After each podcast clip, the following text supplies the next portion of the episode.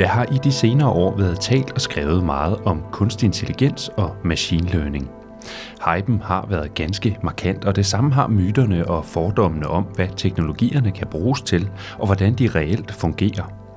Udviklingen inden for kunstig intelligens og machine learning går voldsomt hurtigt i øjeblikket, og det kan godt være lidt af en udfordring at følge med, også selvom man arbejder professionelt med IT. Man tager dog ikke munden for fuld ved at fremhæve, at kunstig intelligens og machine learning er med til at ændre måden, man driver en virksomhed på, og at der opstår nye teknologiske muligheder på tværs af alle brancher og virksomheder. I denne episode af Dansk IT's podcast Tech og Strategi i Øjenhøjde forsøger vi at afmystificere kunstig intelligens og machine learning og at få bragt emnet ned i øjenhøjde, så du, kære lytter, kan afkode, hvordan din arbejdsplads helt konkret kan udnytte de nye muligheder. Christoffer Gordon Clausen er data scientist og arbejder i virksomheden 2021, der beskæftiger sig med kunstig intelligens. Jeg inviterede Christoffer i studiet for at få et indblik i arbejdet som data scientist og for at blive klogere på, hvad kunstig intelligens og machine learning helt konkret kan bruges til. Jeg er Christoffer Gordon Clausen, og øh, jeg arbejder til daglig med kunstig intelligens og data science i en virksomhed, der hedder 2021.ai, hvor at jeg øh, hjælper virksomheder i gang med kunstig intelligens, finde ud af, ligesom, hvad er det, og hvad kan de bruge det til, og hvordan kommer man egentlig hele vejen i hus med, med de her kunstig intelligensprojekter. Selv har jeg en baggrund inden for, for robotter. Øh, jeg har beskæftiget mig meget med, ligesom, hvordan, hvordan lærer man robotter at lære. Øh, og det var, det var min vej ind i hele den her AI-verden. Øh, og ja, der hopper egentlig videre ind i, ja, sådan, hvordan, hvordan man implementerer det i praksis hos, hos virksomheder. Ja, og tak fordi du vil være med her i, i podcasten, øh, Christoffer. Øhm, vi har jo brug for at, at trække på noget viden fra sådan en som dig, der sidder med fingrene nede i bolledejen, så at sige. Øhm, for os, der ikke er så meget nede i substansen her, vi taler ofte om kunstig intelligens og machine learning i flæng, men kan du prøve at, og, og, og sætte nogle ord på, hvad er det egentlig, der ligger i de her to øh, hovedområder, når vi, ja, med, inden for det emne, vi taler om i dag. Yes, så, så kunstig intelligens det er ligesom hele fanen. Mm. Det er ligesom det, der enkapsulerer alt. Så machine learning er et underemne inden for kunstig intelligens. Øh, og personligt plejer jeg faktisk at bruge en bil som en analogi på kunstig intelligens og machine learning. Fordi kunstig intelligens, det er hele bilen. Men det er machine learning, der er motoren, der driver det her fremad. Og øh, dataen, jamen det er så den brændstof, vi hælder på bilen her, mm. som ligesom får bilen til at køre, og får ligesom maskineriet til at køre. Øhm, og det kan jo så få lidt over i, ligesom der, der er rigtig meget datasnak, og hvad kan man bruge det til, og hvad kan man ikke bruge det til, og hvorfor, hvorfor det ikke altid det virker. Jamen det skyldes jo, hvis nu det er råolie, vi hælder på en Ferrari, jamen så kører den heller ikke særlig langt. Mm. Så vi ligesom bruger til at kigge på, okay, hvad er det for noget processering, vi skal i gang i, for, for, for at få den her øh, sige data eller olie på et format, eller brændstof, benzin, som vi så kan bruge og køre videre med. Øhm, så er det egentlig hovedforskellen på dem. AI, eller kunstig intelligens, det er ligesom hele paraplyen, mm. og machine learning er så en lille del indenfor, der ligesom er AI i praksis. Og vi må jo nok være ærlige at sige, at øh, der har været gode grunde til, at der har været så meget fokus på kunstig intelligens og machine learning i de senere år. Det har også tenderet det overhypede, og der har været mange sådan myter og forestillinger om, hvad, hvad kan det her egentlig? Så lad os lige prøve at få det ned i øjenhøjde. Hvor er det henne, at de her løsninger, de konkret er, er gode at bringe i spil? Yes. Så man kan sige, hvis vi kigger på machine learning, så det eneste, det kan, det er at genkende mønstre. Altså og kunstig intelligens. Mere, mere kompliceret, end det behøver det ikke at være. Det eneste, det er, det er mønstergenkendelse. Og så kan vi begynde at spørge os selv, okay, hvor er det, vi er interesseret i at genkende mønstre? Øh, og et konkret eksempel kunne fx være sociale medier og Facebook. Jamen, de bruger det til at finde ud af, hvad for noget content skal vi vise dig på vores platform, for at vi holder dig længst muligt og hvad for nogle reklamer skal vi vise dig, for der er størst sandsynlighed for, at du klikker på den. Mm-hmm. Øh, vi kan sige, finans- og forsikringsverdenen bruger det til at gennemskue snyd. Lægeverdenen bruger det til at diagnosere sygdomme, fordi vi så kigger på, okay, dem, der har haft den her sygdom, ja, hvad karakteriserer dem, og dem, der ikke har haft den, hvad karakteriserer dem, og ligesom dem, der, hvad, hvad er det ligesom for, for nogle mønstre, der karakteriserer udviklingen af de her sygdomme. Mm. Så det hele koger egentlig ned til mønstergenkendelse mere kompliceret, end det behøver det ikke at være. Og hvorfor er det, at øh, algoritmer og maskiner er bedre til at genkende mønstre, end vi øh, mennesker er? Vi kan vel også genkende øh, mønstre? Det er fordi, de er i stand til at håndtere meget større datamængder, end vi er. For eksempel, du kan få et Excel-ark med millioner af rækker, og det, det vil vi aldrig nogensinde selv ligesom kunne sidde og kigge igennem.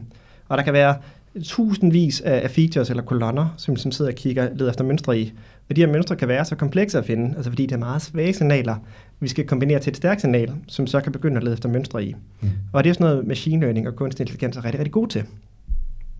Ja, så nu har vi talt lidt om, hvad, hvad, hvad, hvad, hvad kunstig intelligens og machine learning, øh, kan bruges til, øh, og, og hvor, hvor, hvor det har nogle kvaliteter hen. Men er der omvendt også nogle områder, hvor, hvor du vil sige, med det kendskab, du har til det, her er, der, er vi der ikke endnu, hvor man kan bringe de her løsninger i spil? Yes, der er, der er, når man snakker om kunstig intelligens, så er der to felter, vi går ned i. Der er øh, Narrow Artificial Intelligence, det er der, vi er i dag. Det er de her meget, skal vi, skal kalde dem, ikke forsimplede mønstre, vi leder efter, men hvor det ligesom er meget specifikke opgaver, vi beder dem om at karakterisere. Det kan fx være øh, gennemskue snyd for forsikringsselskaber. Hvad er, det, hvad er det for nogle kunder, der snyder, og hvem snyder ikke? Det er sådan meget øh, konkret, hvad det er for nogle opgaver, vi leder efter. Længere nede, der har vi så også øh, General Artificial Intelligence, og det er det, vi gerne vil arbejde os hen mod, hvor vi ikke er i dag. Og det her med, sådan, hvor man rent faktisk begynder at få sådan lidt mere kognitivt ind over nogle ret større opgaver, hvor det, selve problemstillingen ikke er sådan helt konkretiseret endnu. Mm. Og fordi vi ikke har konkretiseret den, så har vi heller ikke sådan rigtig kunne løse den endnu. Mm. Øhm, så det er vi ikke så gode til endnu. Mm. Så dermed siger du jo også, at at når vi taler om kunstig intelligens, så kan man ikke bare køre det under en hat og så sige, hvor langt er vi kommet. Man skal i virkeligheden ned og kigge på de underområder, der så er, øh, for at kunne kunne, ja, kunne definere, hvor moden teknologien er på lige præcis øh, lige det præcis. område. Mm. Og, og igen, så, så det hele koger stadigvæk ned til at genkende mønstre. Mm. Og det er så kompleksiteten af de her mønstre, der ligesom afgør, hvor langt er vi er kommet. Mm. Og jeg tror også, det er vigtigt lige at pointere, at selve teknologien, eller den, det matematiske fundament, det bygger på, er tilbage fra 50'erne, det øh, var det 58, den første perceptron, der ligesom mm. er det kunstige intelligens neuron. Øh, det, den blev formaliseret dengang. Mm. Og siden der er der faktisk ikke sket, og selvfølgelig er der sket lidt, men selve det matematiske fundament har ikke udviklet sig særlig meget siden da. Nej, man kan sige, mm. Alan Turing, der var øh, huseret der tilbage i 50'erne, den Lige britiske præcis. matematiker, var jo en af dem, der første gang satte ord på, hvad, hvad det egentlig var sådan præcis. rent konceptmæssigt, vi, vi havde Lige at gøre præcis. med her. Hans forudsigelse holder jo langt hen ad vejen øh, stadigvæk. Mm. Du arbejder som øh, data scientist, det er, det er din uddannelsesmæssige baggrund, og du er som sagt i, i den virksomhed, der hedder 2021 AI. Prøv lige at tage lytterne med ind i den verden. Hvad laver man, når man er data scientist? Ja, ja vi, vi, vi sidder og, og cruncher data mm. i nødskal, det vi sidder og laver. Ikke? Øh, og spørgsmålet er, okay, vi har noget data, hvad skal vi bruge det til? Hvordan, hvordan kan vi få noget fornuftigt? Hvordan kan vi skabe noget værdi med den her data? Det er det, vi kigger ind i. Det er det, vi undersøger. Mm. Øhm, og en stor del af det er jo ligesom at sige, selvfølgelig kigge på data, der får noget værdi ud af det, men når vi så siger, at øhm, hypotetisk eksempel, vi har et, øh, en bank, der gerne vil gennemskue, om en transaktion er snyd eller ej, jamen okay, vi træner en model på deres data, der kan sige, det er snyd, og det er ikke snyd. Men når vi nu har modellen, den er jo stadigvæk, den er ikke sådan skabt værdi nu, nu kan vi fortælle lidt analyse. Vi skaber egentlig først værdi, når den kan bruges i praksis. Fordi når jeg bare har den, der er den ikke skalerbar, og jeg skal ligesom altid ind, hvis de vil have en ny prediction. Så det vi har gjort stort nummer ud af, det er at lave en platform, der ligesom muliggør skalering på robust vis af kunstig intelligens så man kan sådan reelt skabe værdi med det. Mm. Og det gør vi ved at tage den her model og sætte den i produktion, hedder det, hvor man ligesom smider den op, øh, så den kan kaldes udefra, så der kan give den et nyt datapunkt, og så kan den så returnere, er det her snyd eller ikke snyd. Mm-hmm. Øhm, oven på det, der bygger man jo også en masse governance. Det er der, jeg er på vej henad. Fordi jeg finder ud af, okay, er det, øh, om det er snyd eller ej, må, må vi differentiere på, om det er en kvinde eller en mand, der snyder. Mm-hmm. Det er sådan et, et, Men det er jo alle de her lidt i virkeligheden de bløde øh, moralske og etiske øh, værdier, der skal passe sammen med det, man nu vil gøre med teknologien. Lige præcis. Mm. Og det er jo også en ret stor del af det, vi laver, mm. altså finde ud af, øh, ikke, ikke nødvendigvis sige, om det er rigtigt eller forkert, det vi gør, men ligesom i hvert fald finde ud af, hvad er det egentlig, vi gør. Mm. Fordi en af de store udfordringer, der er med kunstig intelligens, det er, at de her modeller, det kan blive meget store og meget komplekse. Der kan være millioner af parametre trænet på terabyte af data. Øh, og modellerne bliver så store komplekse, at vi som mennesker ikke selv kan overskue dem. Mm. Så derfor er der også lagt et stort nummer ud af at lave skal vi sige, explainable AI. Det er med at kunne forklare, hvorfor predikter min model, som den gør. Hvad er det for nogle mønstre? Altså trække de her mønstre ud øh, sådan på, på et højt niveau, mm. selvom de stadigvæk er meget komplekse inde i modellen. Mm. Så man kan forklare, hvad det egentlig er, der sker. Og nu siger du, du, du cruncher data, det er et dejligt ord, cruncher data. Yes.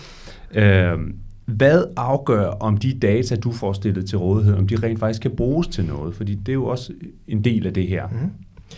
Øhm, der, der kigger vi ned, man kigger meget på det, der hedder et støj-signalforhold i dataen. Der er ligesom nogle signaler i dataen, det er dem, vi forsøger at trække ud, men der vil altid være noget støj involveret i det her, som vi er nødt til ligesom at, at håndtere.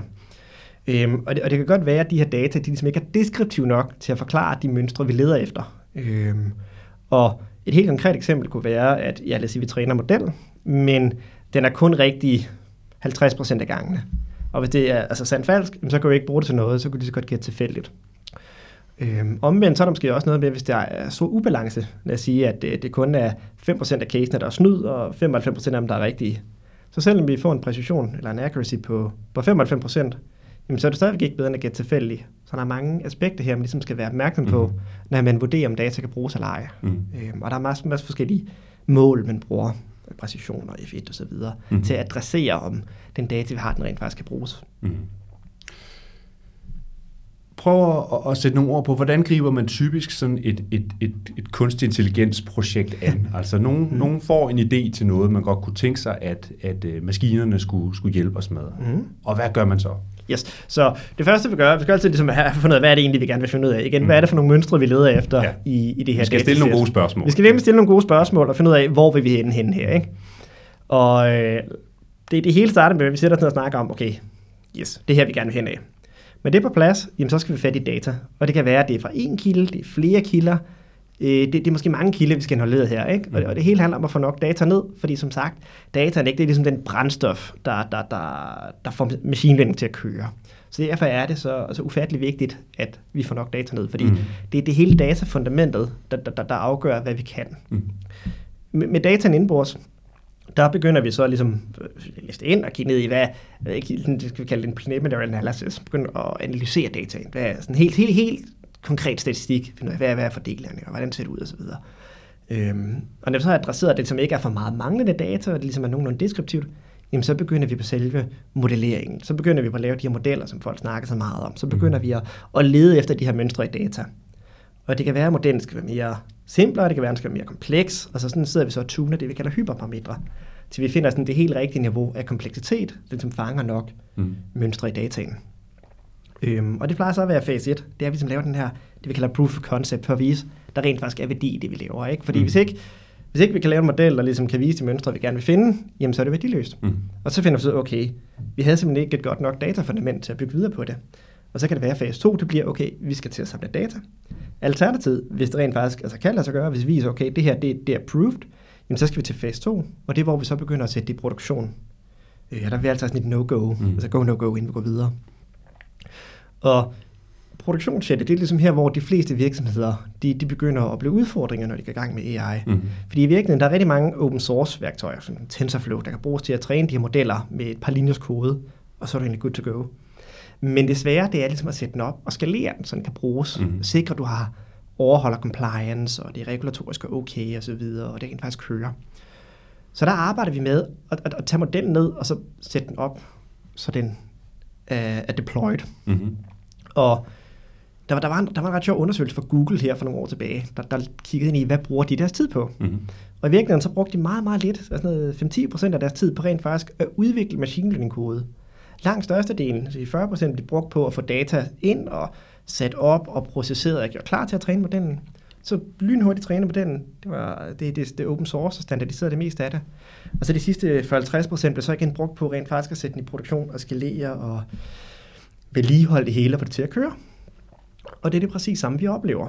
Det her med, at vi har hurtigt fået modellen, men så få den sat op i produktion bagefter, mm. så er det næste, så det ligesom kan bruges til noget bagefter. Mm. Så man kan sige, en ting er, hvis vi, vi, vi tager den her øh, fiktive case med et forsikringsselskab, der, mm. der har lavet en, en, en AI-løsning mm. og har en model for, hvordan man kan eksempelvis kunne spotte øh, snyd mm. øh, eller fusk med, med de her forsikringssager en ting er at kunne lave en prototype på det, og kunne have det kørende mm. ud i et eller andet innovation lab, man har, har i, i organisationen. Noget andet er at kunne rulle det ud på tværs af en stor koncern, øh, og være sikker på, at det rent faktisk fungerer i praksis. Lige præcis.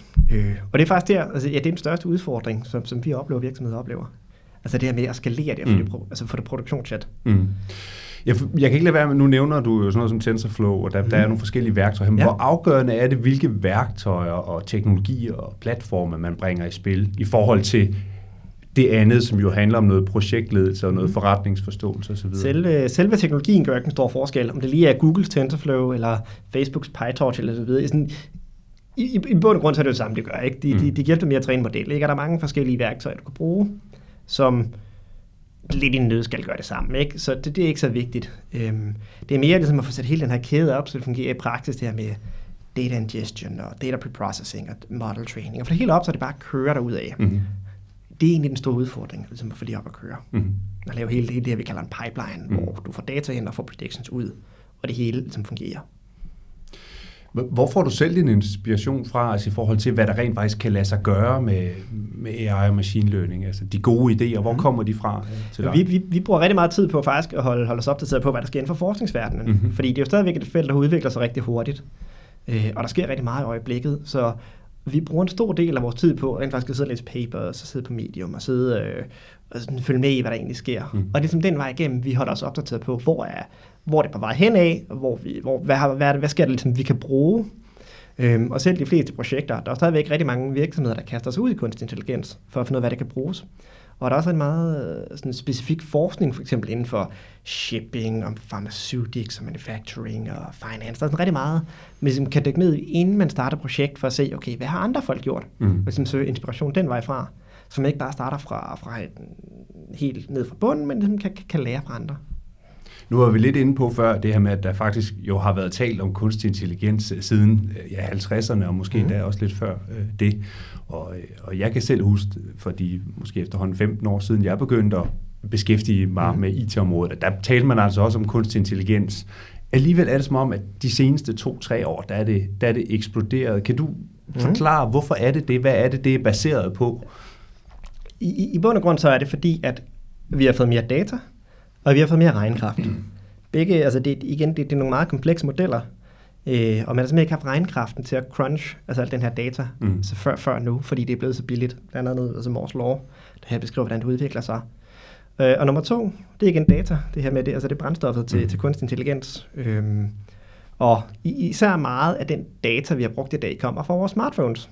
Meget af man sige, Facebook og Google og Apple og Amazon osv., al den data, de har samlet, det kommer fra vores telefoner. Mm. Og det har været med til sådan indledningsvis at drive den udvikling, der har været undervejs, og ligesom fået, fået kunstig intelligens skal vi sige, kommercialiseret. Fordi til at starte med, der var, jo jo, der var forskning i det, men det var sådan lidt, jo jo, hvad, hvad, hvad kan det nu egentlig? Hvorfor ikke bare bruge sådan, de klassiske regelbaserede, de har altid virket, det gør de stadigvæk. Men så fik man nok data til, man rent faktisk, og regnkraft til, man rent faktisk kunne, kunne begynde at bruge kunstig intelligens til noget fornuftigt. Mm. Og det er så den udvikling, vi ser nu.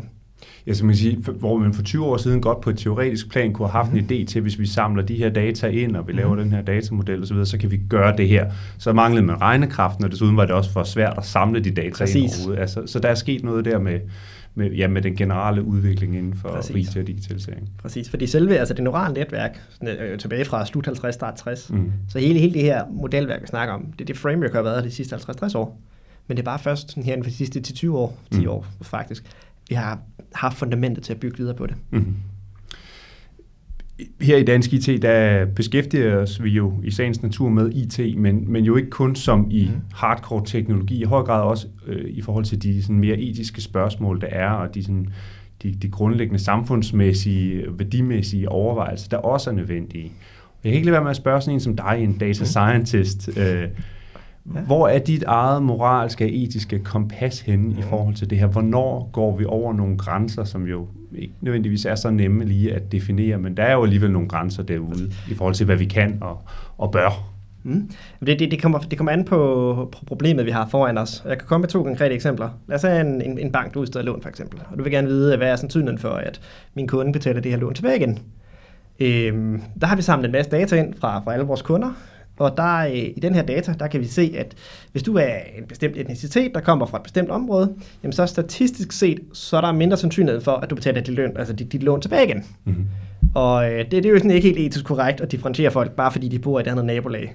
Men igen, det kommer så ned til, hvorfor er data biased, eller hvorfor er AI biased? Jamen AI er biased, fordi data er biased. Så hele, hele, hele det bias, som, som vi leder efter, det skyldes egentlig, altså igen det her med, at det er de mønstre, vi leder efter. Og der er bare et mønster i data, der viser, at jamen, hvis du har den her hudfra og kommer fra det her nabolag, jamen, så er der mindre sandsynlighed for, at du betaler tilbage. Mm. Så derfor har der også inden for de sidste par år øh, været rigtig stor fokus på fairness in AI, og det er noget, for eksempel Margrethe Vestager beskæftiger sig meget med nede fra EU, og Canada har lavet deres Algorithmic Impact Assessment, der ligesom fortæller, er den biased eller ej. Men for at kunne gøre det, så er vi også nødt til at kunne forklare, hvorfor predikter vores model, som den gør. Og det er derfor, at der er sådan inden de her governance ligesom begyndte at tage fart og fairness, så var der rigtig stor fokus på explainable AI. Mm. Ligesom kunne igen åbne op, modellen op og sige, okay, hvorfor predicter den, som den gør? Mm. Omvendt, så er der også cases, hvor vi rigtig gerne vil have den differentiere, for eksempel mellem køn. Øh, inden for medicin for eksempel. Hvis du skal stille en diagnostik, og du kan se, at øh, hvis du er mand, så er der større sandsynlighed for, at du får den her sygdom, eller dør af den her sygdom, jamen så vil du rigtig gerne differentiere på det. Så hvorvidt vi er biased i vores model eller ej, om det er sådan etisk acceptabelt, jamen det man an på den case, vi sidder og kigger på. Mm. Øhm, skal vi så være opmærksom på. Og ja. bias, ja. Og på den måde så ændrer teknologien vel i virkeligheden ikke ret meget, fordi de, de, øh, overvejelser og diskussioner har vi hele tiden haft behov Præcis. for at tage, men det er klart, at det er blevet eskaleret med den udvikling, der er sket, med, som vi er inde på med regnekraft osv. Der er flere ting, der kan lade sig mm. gøre øh, i dag, end der, end der kunne øh, tidligere. Og, og især nu, hvor vi samler mere og mere data op, mm. øh, som så begynder at kunne bruge på nye og nye måder. Mm. For at tage et konkret eksempel, så er corona her i øjeblikket. Der øh, i, i Sydkorea, også i Kina og i Danmark for den sags skyld, der er vi begyndt at udvikle apps, der kan tracke mennesker. For at finde ud af, okay, det, det er jo rigtig godt lige nu, for at finde ud af, okay, har vi, ikke, har vi været i kontakt med hinanden, og mm. er der en af os, der har været smittet, og hvor tæt har vi været, så hvad er sandsynligheden for den? Vi har været syg, og spredt sig til dig, og så videre. Og det giver jo rigtig god mening, givet de omstændigheder, vi har i øjeblikket, og vi sidder og track og så videre. Men så lad os sige et par down the, down the line, når COVID-19 nu ikke længere er relevant. Men vi har jo stadigvæk de apps, vi har stadigvæk den her data. Hvad gør vi så med den? Mm. Skal vi bare smide det ud, eller mm. er der nogen, der begynder på det her, det hedder corona optikon, hvor vi holder øje med hinanden? Det er jo heller ikke helt okay. Så hvor, det er sådan, der, der er ikke en hårfin grænse, det er sådan en, en, en balance, man skal finde og, og gå efter. Øh, men der er ikke nogen, der har et sådan reelt svar på, hvad der er okay og hvad der ikke er okay. Og det svar når vi øh, heller ikke at give i den, her, øh, i den her episode. Det er jo en, en, en øh, ongoing øh, diskussion selvfølgelig. Mm. Øhm, der er mange der taler om kunstig intelligens og machine learning. Der er mange virksomheder, der er godt og bevidste omkring, at der er opstår nogle nye øh, muligheder, og at man i en eller anden grad bliver nødt til at forholde sig til de muligheder, og selvfølgelig også udfordringer, men, men ikke mindst øh, mulighederne, fordi det jo er der, man finder de nye veje, og ja, der er ikke mindst mm. i den tid, vi er i lige nu, hvor, hvor man virkelig har brug for at eksperimentere med de digitale løsninger. Men hvor, hvor søren begynder man henne? Øh, det er jo ikke alle, der er hverken Danske Bank eller Kodan eller mm. andre store koncerner, der har masser af øh, IT-folk siddende, der kan ting, og de mm. kan hyre sådan nogen som dig. Hvad, hvad for den helt almindelige øh, lille eller mellemstore danske virksomhed? Hvor begynder man henne med det her kunstig intelligens? Man begynder med data. Fordi uden data, der kommer man ingen vegne. Altså ingen data, ingen AI. Altså det, det, det, det er story. Så hvis ikke du har data, jamen så er det det, du starter ved at finde ud af, hvad skal vi samle af data. Men så kan man så spørge sig selv, okay, hvis ikke vi har data, hvad skal vi så samle af data? Men det, vi skal samle af data, det afhænger så af, hvilke mønstre der er, vi gerne vil lede efter. For igen, AI er ikke mere en mønstergenkendelse. Mm. Så har vi nogle mønstre, vi er interesseret i at genkende. Det kan være alle typer mønstre. Øh, så, så kan man så begynde at spørge sig selv, okay, hvad, hvad, skal, hvad skal vi have data for at kunne finde de her mønstre? Mm. Og det er så den vej, man starter ud, hvis man er sådan helt down, altså down for scratch. Mm. Men lad os sige, at man har data på plads, og så, så kommer man ligesom i gang med at sige, okay, vi skal bare lave et, et proof of concept. Vi skal, vi skal indlægningsvis vise, at der rent faktisk, at, at det kan lade sig gøre. Øh, fordi der er ingen, bare fordi du har data, er det ingen garanti for, at man kan finde de mønstre, man leder efter. Øhm, så skal man til ligesom, at kigge på, okay, det er det, vi skal finde. Og hvis ikke det kan lade sig gøre, jamen så går du tilbage ned til dataen og siger, okay, vi skal have noget mere data. Mm. Og så kan man begynde at lave lidt inferens og spørge, okay, hvad er det så for noget data, vi mangler, eller som vi skal tilføje til det datasæt, vi allerede har. Men lad os sige, at, at det lykkedes. Vi har, vi har lavet en model, og den performer, som den skal. Jamen, så kommer en stor udfordring, det er at sætte det i produktion. Mm. Øh, og der, der tror jeg simpelthen, at man har brug for en platform, for det kan lade sig gøre. Fordi der, der er simpelthen det, det regulatoriske, eller sådan governance aspekt, det rykker så hurtigt, og det, og det er noget, der kommer, det ved vi. Og det, det er ikke i morgen, men sådan inden for en nærmere fremtid, der kommer det ud. Øh, hvor du ligesom kan skalere din model, du kan øje med, at den performer, som den skal, du kan bekræfte, altså du kan finde ud af, hvad folk har gjort, mm. og så kan du ligesom sætte den op, så den altid kan kaldes og altid kan bruges. Og når så har fået det projekt op at køre, jamen så er det kørende. Og så kan du begynde at spørge dig selv, okay, nu har vi løst det ene projekt, skal vi så i gang med et andet, eller et tredje, eller skal vi prøve at brede det ud, eller spørge sig selv, hvad er det for nogle mønstre, vi er ellers interesseret i at mm. finde? Mm. Og man skal huske, man skal ikke bare gøre AI for ligesom at lave AI. Der skal, der skal være, der skal være noget kontekst, noget, noget, noget, noget, noget konkret at gribe fat i. Mm. For ellers så, så, så dør det, så får man ikke noget ud af det. Og hvis vi skal have ja-hatten på her, det skal vi jo, så, mm. så kan man sige, det, positive er jo, at, at alle danske virksomhedsorganisationer har jo data mm. i en eller anden grad. Ikke? Altså mm. man har data om, om kunderne, og man har data om medarbejderne, man har salgshistorik, man har ja, hvad det nu kunne være, øh, ERP-løsninger, CRM-løsninger og BI-løsninger, er jo allerede i spil og har mhm. været det i over 10. Altså på den måde mhm. starter man vel ikke fra, fra nul af. Overhovedet ikke. Og det, det, det bygger så igen tilbage til det her, jamen har man data, er man i gang, øh, jamen så, så er det jo bare ligesom at tage det næste skridt. Mm. Øh, og det er jo egentlig bare at, at kaste sig ud i det at tage skridtet. Selvfølgelig mm. skal man gøre det velovervejet, og ikke bare ligesom tage det op, men man er ligesom nødt til at, at komme i gang, for ellers så kommer man ingen vegne, og så finder man ikke ud af, hvad man egentlig kan bruge det til.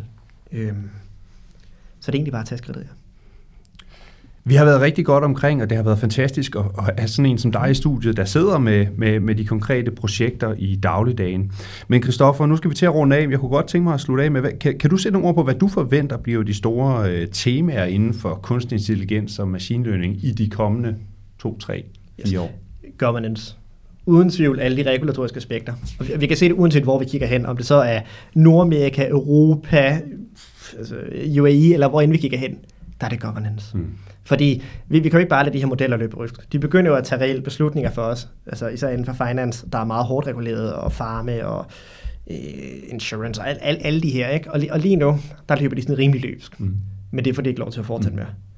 Så der vil vi se, at der kommer til at være altså, hårde krav til at adressere, hvad er det for noget data, der er trænet på, hvem har trænet den, øh, hvordan er den blevet trænet, på at komme med nogle forklaringer af, hvorfor predikter modellen, som den gør, som man altid kan trace tilbage og sige, okay, er den biased, er den ikke biased, og få hele det her til at gå op i et højere enhed. Mm. Ja, så sådan en som dig, en data scientist, der cruncher mm. data, kan, kan i virkeligheden ikke drive de her projekter alene, hvis, hvis ja, din logik her er, at governance-delen den kommer til at mm. fylde mere og mere. Så har du behov for at indgå i nogle teams og nogle projektgrupper med, med en anden type profil også. Ja, præcis. Så vi, altså, vi, vi har egentlig forsøgt på ligesom at sådan i gå så standardisere hele den her governance-proces, som er vores platform, hvor den ligesom sørger for at holde øje med, hvem laver hvad, og der er tracking og alt det her, som ligesom, det, det er jo ikke noget, vi gider bruge vores tid på. Altså lave selvfølgelig skal vi, men det er jo ikke noget, der ligesom er værdiskabende, øh, så to speak. Selvfølgelig skal det gøres, mm. altså ingen, selvfølgelig. Men igen, det er sådan noget, det er ligesom en, en, et vejbump, man lige skal over.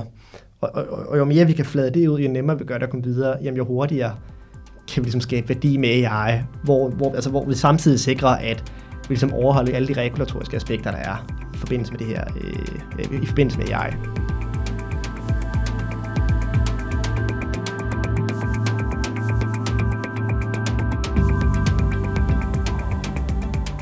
Vi er nået til vejs ende i denne podcast episode.